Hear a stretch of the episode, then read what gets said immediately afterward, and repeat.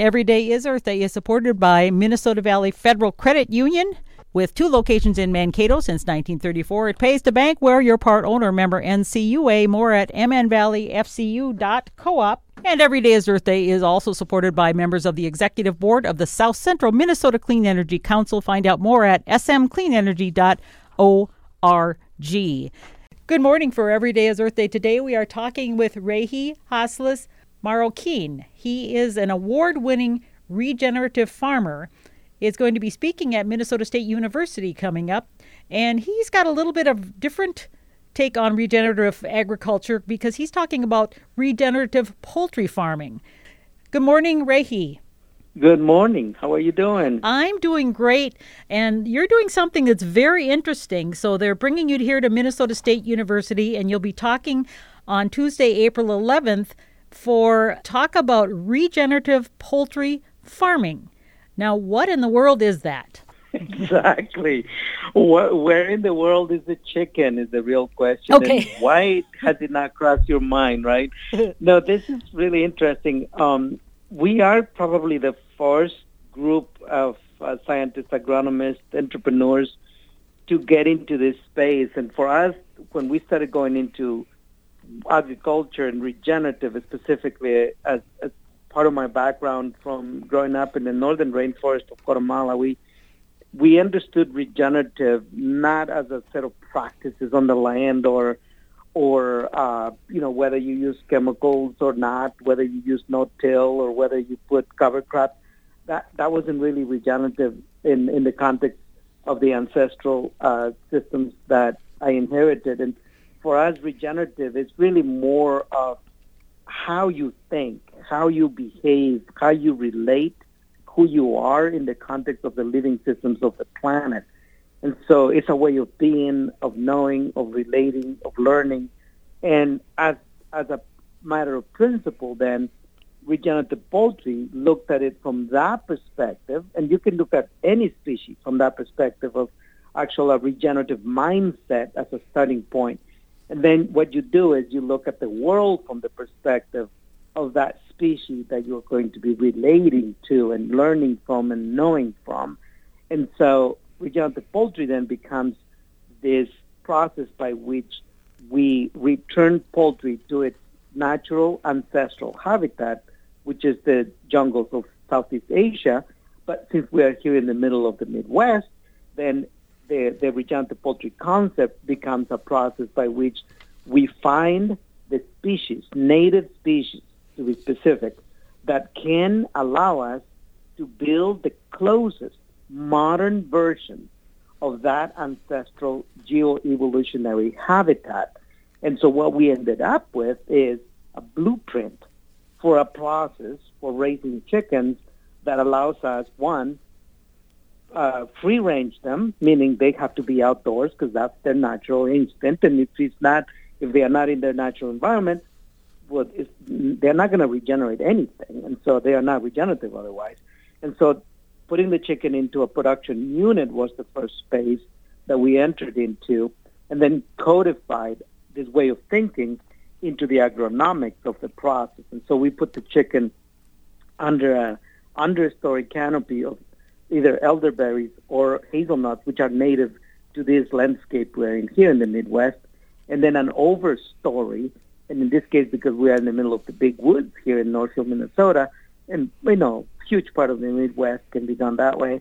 Then we use oaks and cherries and basswood, and especially for us, sugar maple as the overstory. And then the chicken is raised outdoors for most of its life. After 28 days, they are completely 100% outdoors, and we are able to scale that that number of chickens because we are able to to do what is called intensive grazing by creating two paddocks in the outdoor space with a shelter in the center, feed and water and all of those things that they need, and and rotating them back and forth. So for us, regenerative poultry is really that process by which we have thought about the world from the perspective of the chicken and then build a replicable uh, system that then we added enterprises and feed supply and grain growers and all of that integrated into a full system design that then at the end we can call regenerative because regenerative to us is not about a product or a farm. In fact, that chicken cannot be regenerative on its own. It's an ecosystem function. So only ecosystems can regenerate. And so our goal is to then build that whole ecosystem around the chicken, and because of that, it is regenerative. Regi, where are you doing this now? Because you were in Guatemala where you learned a lot of this process, as you mentioned, and you're in Minnesota, correct? Or are you in Iowa? No, I'm right here in Northfield, Minnesota, very close to, to Okay. Mankato. Okay, and tell me a little bit about your farm and, and how did you develop it? What is it like right now? Right, so in 2020, in November 2020, I bought uh, 88 acres, sold off two pieces to pay part of the mortgage, and I ended up with 64 acres. Um, most of that, 38 acres of the total that I ended up with, uh, were planted on corn and soybeans for as long as people can remember anywhere around here. 26 of those acres were wooded. And so we took 12 acres out of the 38 open field till land and we started building these canopies I'm talking about, the understory. So we planted 7,200 hazelnuts right at the beginning of 2021 in May. And then the rest of the farm we planted it with a pasture, and now we are planting it with the other species. Even though we are not going to have chickens on the rest of it, we are still planting it with with rows of perennials, the same species we are using for the chickens, uh, where the chickens are going to range.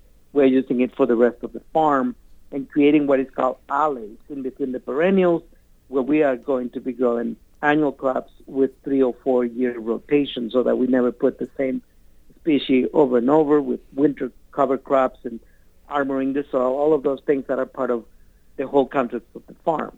Uh, specifically in the chicken area, we planted the hazelnuts and we started planting hickory nuts on the top of the fields to, to start holding that soil and, and putting more carbon into the ground there as we prepared to bring chickens.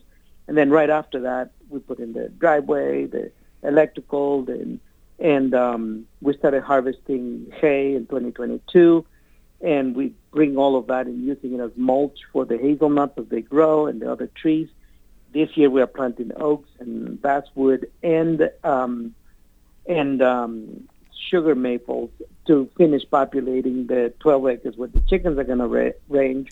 And then last year we went in and started putting in the shelters, the access roads for those 12 acres where the chickens are going to be, chicken production units will be built. And then this year we started uh, tapping the sugar maples and we have harvested just around 35 gallons of actual maple syrup. And, and, um, and so as we enter 2023, that farm is going to start completing it, its third, I mean, second technically, um, cycle of, of, you know, its steps towards uh, regeneration, which really means, you know, bringing back energy that was taken out of the space in the form of carbon. So we're bringing it back in the form of carbon, which is the foundation of all agriculture. And so we're technically carbon farmers at the end of the day. And as we bring that into this land, you know, over the next few years, we're actually going to start harvesting hazelnuts, and we continue to harvest maple syrup and um, and you know over thirty thousand, maybe thirty-two thousand chickens out of the ground level management that we'll be doing there. So that's that's the sequence of the farm transition. We can transition a farm from corn and soybeans into a fully productive regenerative poultry uh, farm in two years. And in three years, we can have it certified organic. And in five years, start exponentially growing the, the kind of output we can generate from hazelnuts all the way to elderberries to alley crop vegetables and grains, and of course the chicken at the center of it.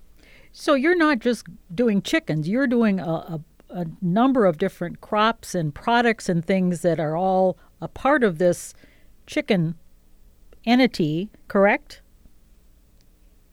Correct, because if I'm going to plant perennial crops and they're going to be supporting the health and the welfare of the chicken and also saving me tremendous amount of work and and money as as I build an ecosystem where chickens can thrive, well, I'm not just going to plant any tree. So hazelnuts are critical because even as we speak, um, uh, for months now, my morning milk is actually hazelnut milk. Oh. And that's from the the harvest we're already achieving from previous plantations that we have in other places.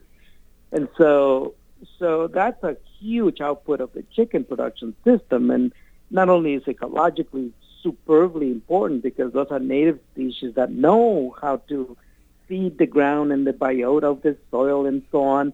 And, you know, they are incredibly resilient species. You don't, you don't have to do anything. All you do is plant them, let the chickens under, and they weed and fertilize them, and they produce this incredible amount of biomass that is, we, we, we interpreted and we, we name hazelnuts, but really is is really energy coming out of the ground and the sky that we're just harvesting, you know, for our own use. And so just the same way as we we will be harvesting maple syrup, uh, fed and fertilized, you know, and and weeded by the chickens, you know, 14 years from now as we plant them now, and timbered 40 years from now from oaks. And meanwhile, you know, a lot of biomass we'll put them back into the soil, and the basswood will be feeding the the, the pollinators really early on, and 30 years from now, we'll be harvesting carving wood and all of that.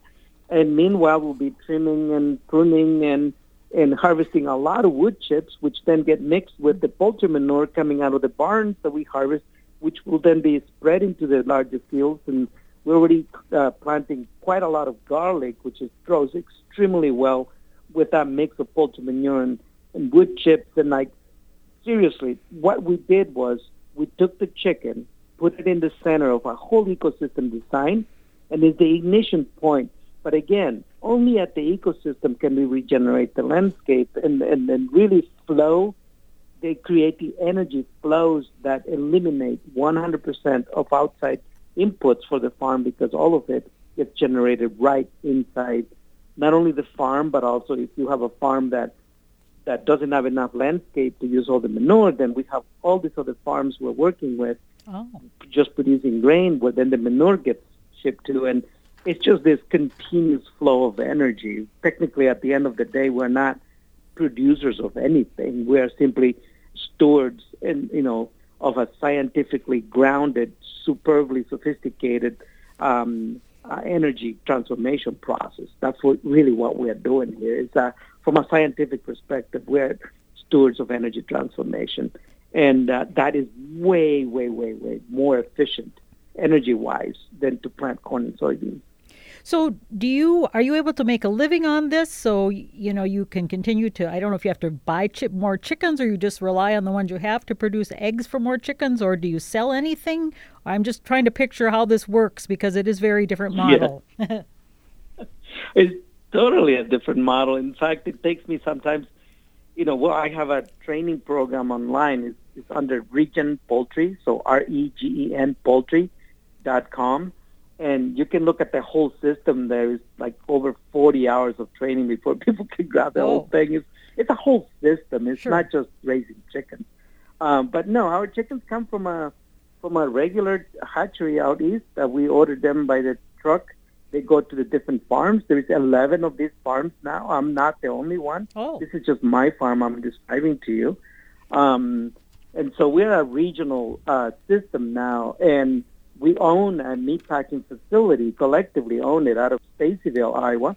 We have our own brand and, and marketing and distribution company called Tree Range uh, Farms. We got our own brand. It's called Tree Range Chicken. You can buy it at the co-ops, and if, you, if it's not in Mankato yet, ask, ask the co-op there to to stock it. Uh, we we are in most of the retail outlets in the Twin Cities. I mean, this is a full system. This is not just about raising chickens we got their whole supply chain integrated into a vertically integrated operationally, says, you know, vertically, operationally, vertically integrated system, but then horizontally very spread out. Everybody owns their own farms, and we contract the as tree range farms. We contract the chickens from the farmers. We pay for feed and chicks so that they can concentrate on raising them then they can keep as many chickens as they want for their family and maybe the farmers markets and the friends. The rest of them, you know, at least 90% of those chickens then go to, go to the processor and we bring those chickens into our supply chain. We distribute them throughout the markets in Midwest. This is a, an actual ecosystem of businesses that actually make make a margin and where everybody everybody in the system can make a living, a livelihood that is decent and all of that. So absolutely, it's, it's expected that all of us, um, either right off the track or as we grow our operations, will calculate those the size of those operations so that we can live off the farm, make a living. And this is why it's critical to have a horizontal governance and ownership system because it is the ownership of the food system that takes the livelihood away from the farmers and accumulates the wealth that is created in the food system all in the hands of a few. We have resolved that by having this horizontal ownership, which means all the wealth that is created then gets distributed so that everybody can make a living. Hmm. So you actually started an organization called the Regenerative Poultry Cooperative, which is consists of a, a, number of farmers from southern Minnesota and Iowa. So it's like a co-op, and you share the benefits like any other cooperative would with with the others that you're working with. We're actually not a co-op legally. Oh, you're We're not okay. An ecosystem of multiple enterprises like Tree Range Farms, which I'm the CEO of now. It's a C corp incorporated in Delaware. The Regenerative Agriculture Alliance, which oversees all of the training and development of farms and technical assistance and all of that is an actual 501c3 hmm. tax exempt nonprofit. Uh, you can see it at regenagalliance.org. Um, each farm is owned individually. Most of them are either sole proprietorships um, or you know working under their own social security numbers, like a lot of farmers do with Schedule F, or they are LLCs. And so we just are an association. We're an ecosystem of enterprises doing different things. Oh. The processing facility, for example, the title of it is under the nonprofit organization, but is managed and operated by the workers down in Stacyville. And so the feed mill is out of Madelia, owned and operated by a family farm operation, but we got exclusivity. We, we are really tight as to our relationship with each other so that we, we got systems of loyalty, accountability, and all of that, so that we only those who contribute to the system benefit from the system. And so it, it's actually a whole different thing than, a, than the traditional concept of a, of a farmer cooperative. So if somebody is listening to this and thinks that's a this is a good thing that they might like to get into, can they become a part of this? Do they start their own? I mean, it seems like it's uh, takes a lot of organization to to do this. Well, that's why we already did all of the organizational systems. If, if somebody's a farmer and say, listen, this sounds really good, I want to be part of it, and you are a farmer, you call the Regenerative Agriculture Alliance, make, make contact with them, and, and then you start a process of exploration. You, you will go through screening and all of that because we need to make sure that people understand they are joining a system, not just getting contracted to produce chickens like a lot of the companies do out there. And farmers always expect that somebody will come and contract, do all the stuff, and they just grow chickens and stuff. This you're joining a system, but you've got responsibilities as well as and obligations as well as benefits out of the system. And so all of that has to be explained, yes. But yeah, anybody can join if, if you're a farmer, as long as you are not farther than like three hours from Stacyville, Iowa, because beyond three hours, it's just not going to make any sense economically or practically, logistically, and so on for somebody to join if they are farther than three hours out of Stacyville, Iowa, which is where the processing facility is. So that's kind of the epicenter of the of the whole regional producer pool.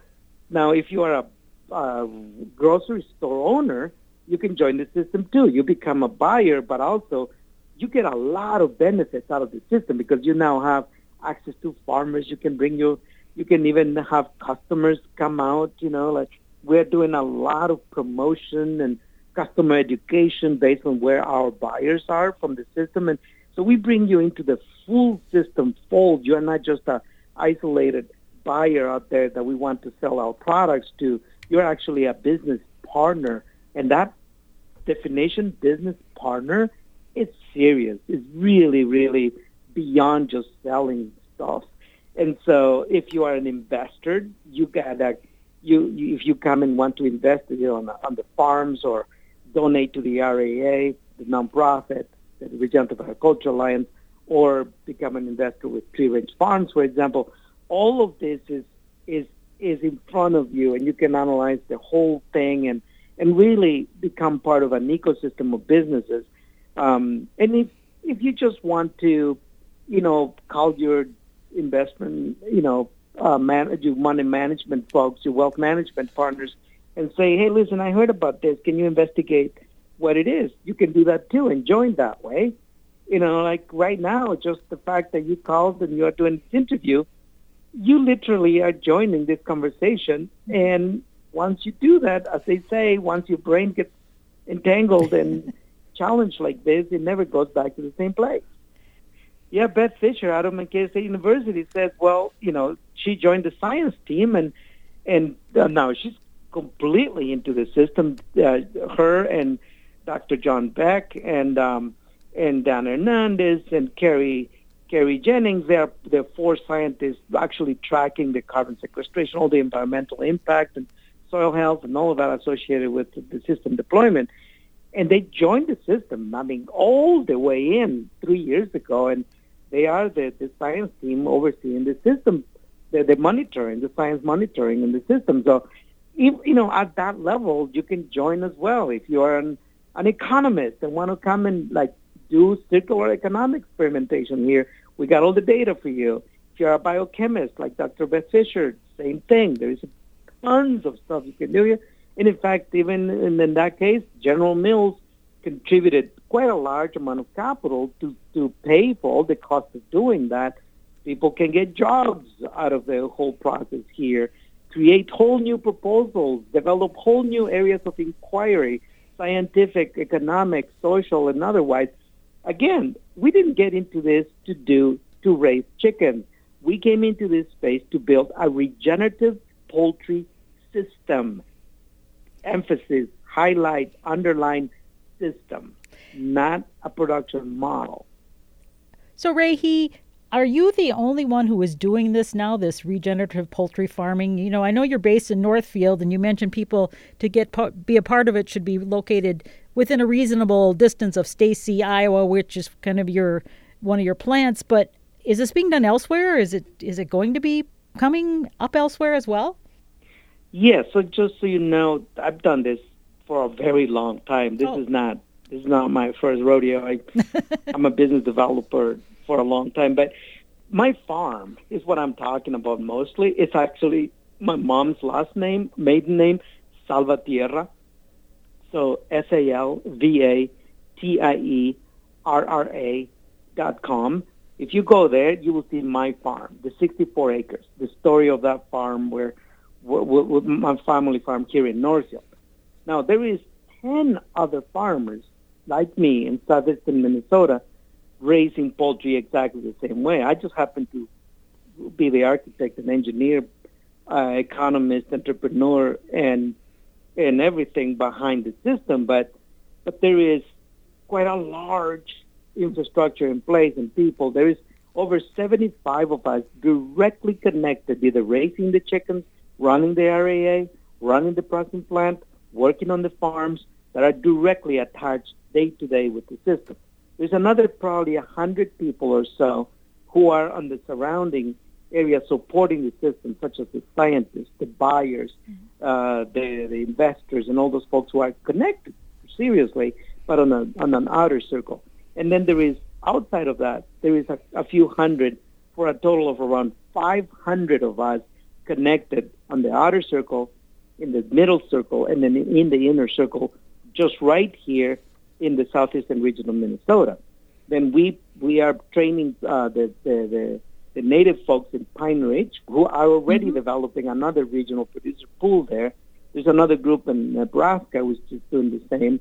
Um, we launched an operation in in Querétaro in Mexico, supported the, the regional farmers there, and also another in the highlands of Guatemala. There's over 350 farms last time they told me, and we built a team up in British, you know, Hazelton, British Columbia, which got some national publicity because of of you know how they brought our poultry system and started producing chickens in that region, which wasn't doing any of this before. So this is in, in, in the next month, you know, in May, um, on, on May 12, I'll be presenting in London. This whole system, I will be oh. presenting in London in front of, I believe, it's like 700 delegates from 48 countries who are looking at this system as a potential way to to redesign the way poultry is done on a global basis. So, absolutely, this is. I'm just here talking to you as a farmer, but this is a system. It's not, it was never intended to be a single farm.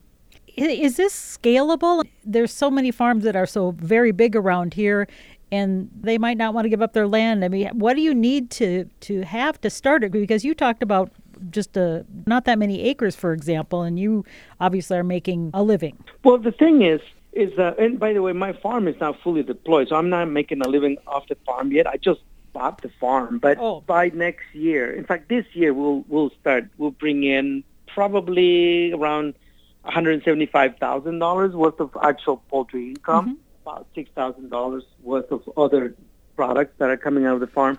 But by 2024, definitely can make a living off the farm.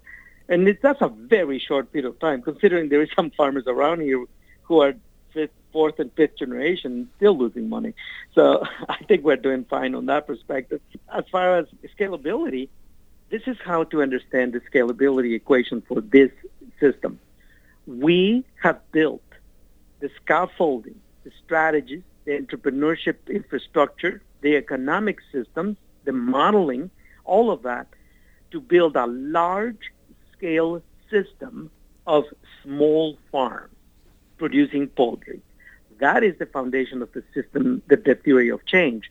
Now, those farms, now 11 of them, as I said, we are aggregating farms every year, and this year, next year, and the following year are going to be record years. We, we plan to grow enough capacity for at least 2 million chickens by 2026. Now, as we do that, the farms that grow the chickens um, are smaller. Okay. But the farms growing the grain for the system, those can be larger farms.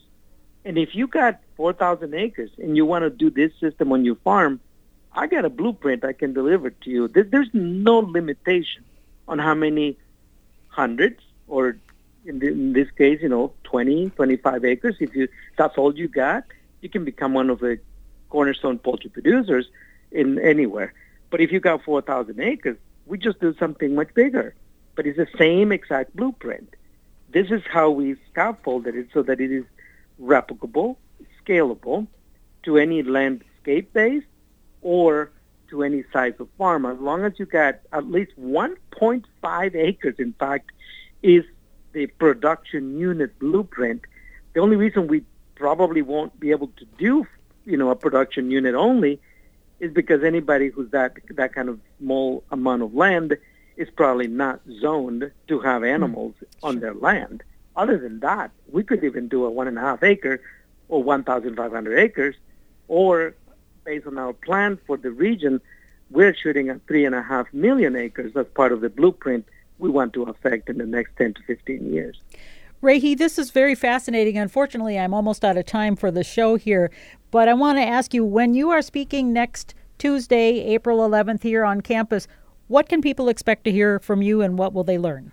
They will hear about the scientific basis of the system because we are speaking at a university and it's Dr. Fisher's class, and she's bringing a lot of folks there from faculty to students and folks who want to understand the science behind it, one.